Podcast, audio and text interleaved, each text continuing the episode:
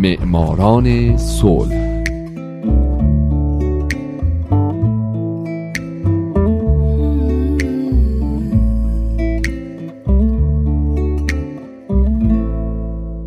امروز یک شنبه است. اینجا رادیو پیام دوسته و حالا نوبت می‌رسه به معماران صلح.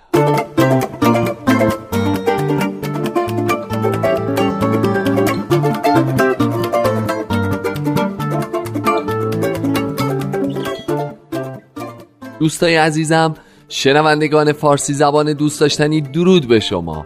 به معماران صلح خوش اومدید. این برنامه به برندگان نوبل صلح می‌پردازه. به زنان و مردان و مؤسسات دولتی و غیر دولتی که برای رسیدن به صلح تلاش کردند. کسایی که اگه نبودن ما با دنیای وحشتناکتری روبرو بودیم. من هومن عبدی هستم. لطفا تا پایان این قسمت از برنامه با من همراه باشید.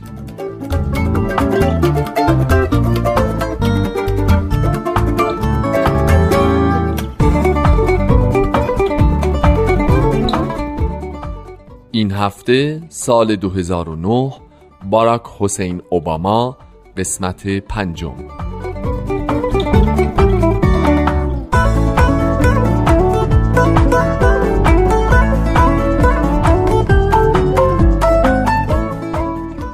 همونطور که بهتون گفته بودم تو این قسمت می‌خوام از مبارزات انتخاباتی سال 2012 براتون بگم. در چهار آوریل سال 2011 اوباما شرکت دوباره خودش رو در مبارزات انتخاباتی سال 2012 تو یک ویدیو با عنوان این جریان با ما آغاز خواهد شد اعلام کرد و نامزد حزب دموکرات شد. از اون طرف در اردوگاه جمهوری خواه هم میترامنی بعد از کشمکش های زیاد نماینده اونا شد و طبق معمول همه انتخابات تو سراسر سر جهان دو طرف به جمعوری پول پرداختن و از کارا و برنامه هاشون گفتن و تبلیغ کردن و خلاصه اون وسط ها به همدیگه هم تاختن. تو این دوره میترامنی رقیب بسیار سرسختی برای اوباما بود.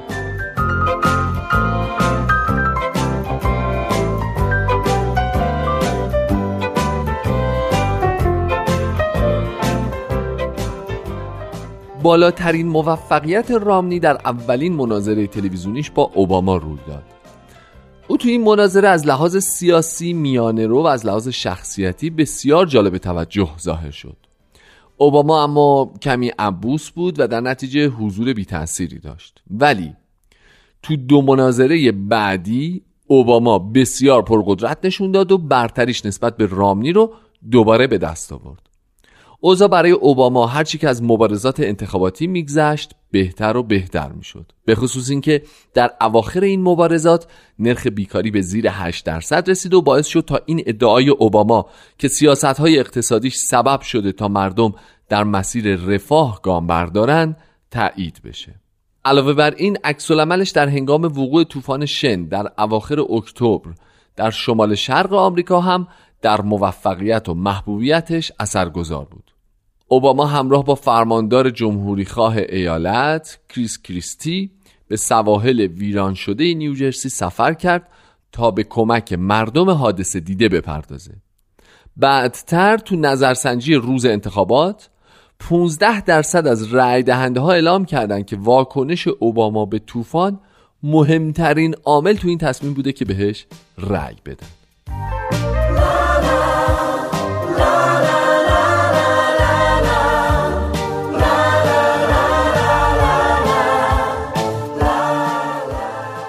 بالاخره بعد از پایان شمارش آرا اوباما با 51 درصد آرای مردمی در برابر 47 درصد و 332 رأی هیئت‌های انتخاباتی در برابر 206 رأی رامنی رو شکست داد.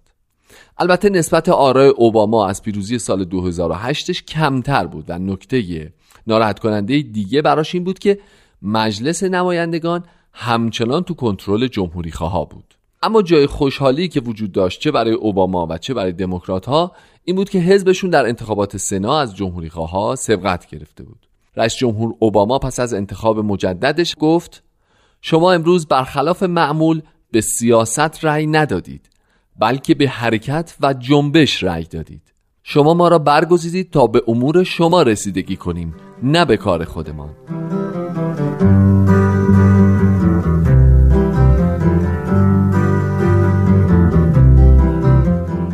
اوباما که هفدهمین رئیس جمهوریه که برای دو دوره به این پست می‌رسه دوره دوم ریاست جمهوری خودش رو با اهدافی محدودتر آغاز کرد و بیشتر سعی داشت و داره همون کارهایی که تو دوره اول ریاست جمهوری شروع کرده بود رو به سرانجام برسونه.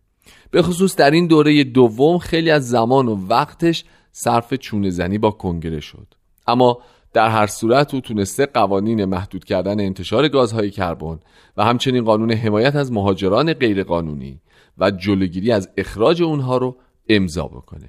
او برای عادیسازی روابط با کوبا و همچنین توافق چند جانبه در مورد برنامه هسته‌ای ایران بر سر میز مذاکره نشست. اما در این دوره دوم نقش دولت فدرال رو در تحصیلات ابتدایی و متوسطه کمتر کرد و بر اجرای لایحه حفاظت از بیمار و مراقبت مقروم به صرفه و قوانین دیگه که در دوره اول ریاست جمهوریش به تصویب رسونده بود نظارت و مدیریت داشت تا قوانین جدید به بهترین شکل ممکنه اجرا بشن.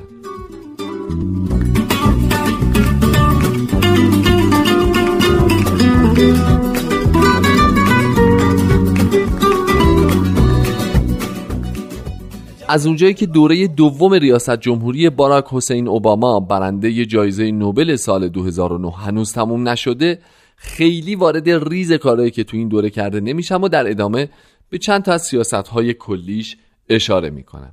مثلا در مورد اینترنت و امنیت سایبری در فوریه سال 2013 پرزیدنت اوباما حکم اجرایی مربوط به بهبود زیرساخت های امنیت سایبری رو امضا کرد که طبق معمول جمهوری خواهان باهاش مخالف بودن. چرا که این لایحه امکان نظارت منظم بر بنگاه های تجاری خصوصی رو به وزارت امنیت آمریکا نمیده. و همینطور بر اساس اون آژانس امنیت ملی آمریکا هیچ اختیاری تو رصد شبکه های اینترنتی نداره. همچنین اوباما در سال 2014 به کمیسیون ارتباطات فدرال توصیه کرد که پهنای باند سرویس های اینترنتی رو به منظور حفظ بیطرفی نت مجددا تنظیم بکنه.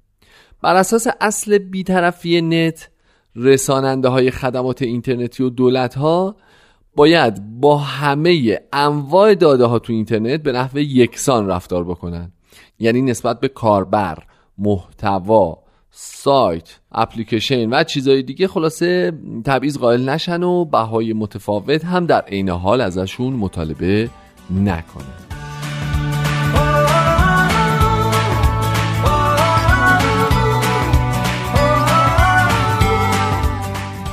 در مورد سیاست های خارجی اوباما سعی کرد که به خصوص با کشورهای خاور میانه چه ایران و چه کشورهای عربی دست به یک تعامل بزنه و بیشتر بهشون نزدیک بشه.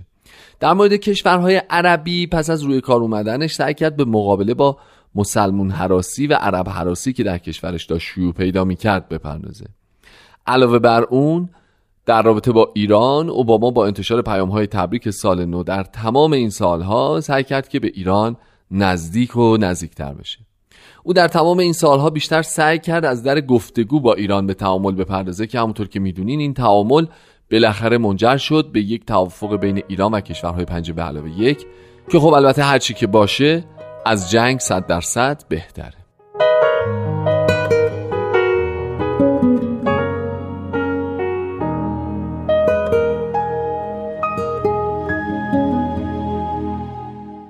یکی دیگه از کارهای مهم اوباما در دوره اول و دوم ریاست جمهوریش پایان دادن به عملیات نظامی تو عراق بود. او فقط یه سری نیروی نظامی رو تو این کشور نگه داشت تا به آموزش ارتش عراق بپردازن. اما بعد که جریان داعش پیش اومد و این گروه تونست بسیاری از نقاط خاورمیانه رو تحت سلطه خودش در بیاره دوباره نیروهای نظامی آمریکا به این منطقه برگشتن. اما موضوع افغانستان متفاوته. اون اول که اوباما رئیس جمهور شد اقدام به تقویت نیروهای ایالات متحده تو این کشور کرد و نیروهای آمریکایی در افغانستان رو بیشتر کرد. اما بعدتر اوباما دستور داد نیروهای آمریکایی به مرور به خونه هاشون برگردن. پس تا سال 2014 این تعداد از 68 هزار نفر به 34 هزار نفر رسید. اما تو اکتبر 2015 با توجه به وخامت اوضاع امنیتی تو افغانستان قرار بر این شد که نیروهای آمریکایی به طور نامحدود تو افغانستان باقی بمونند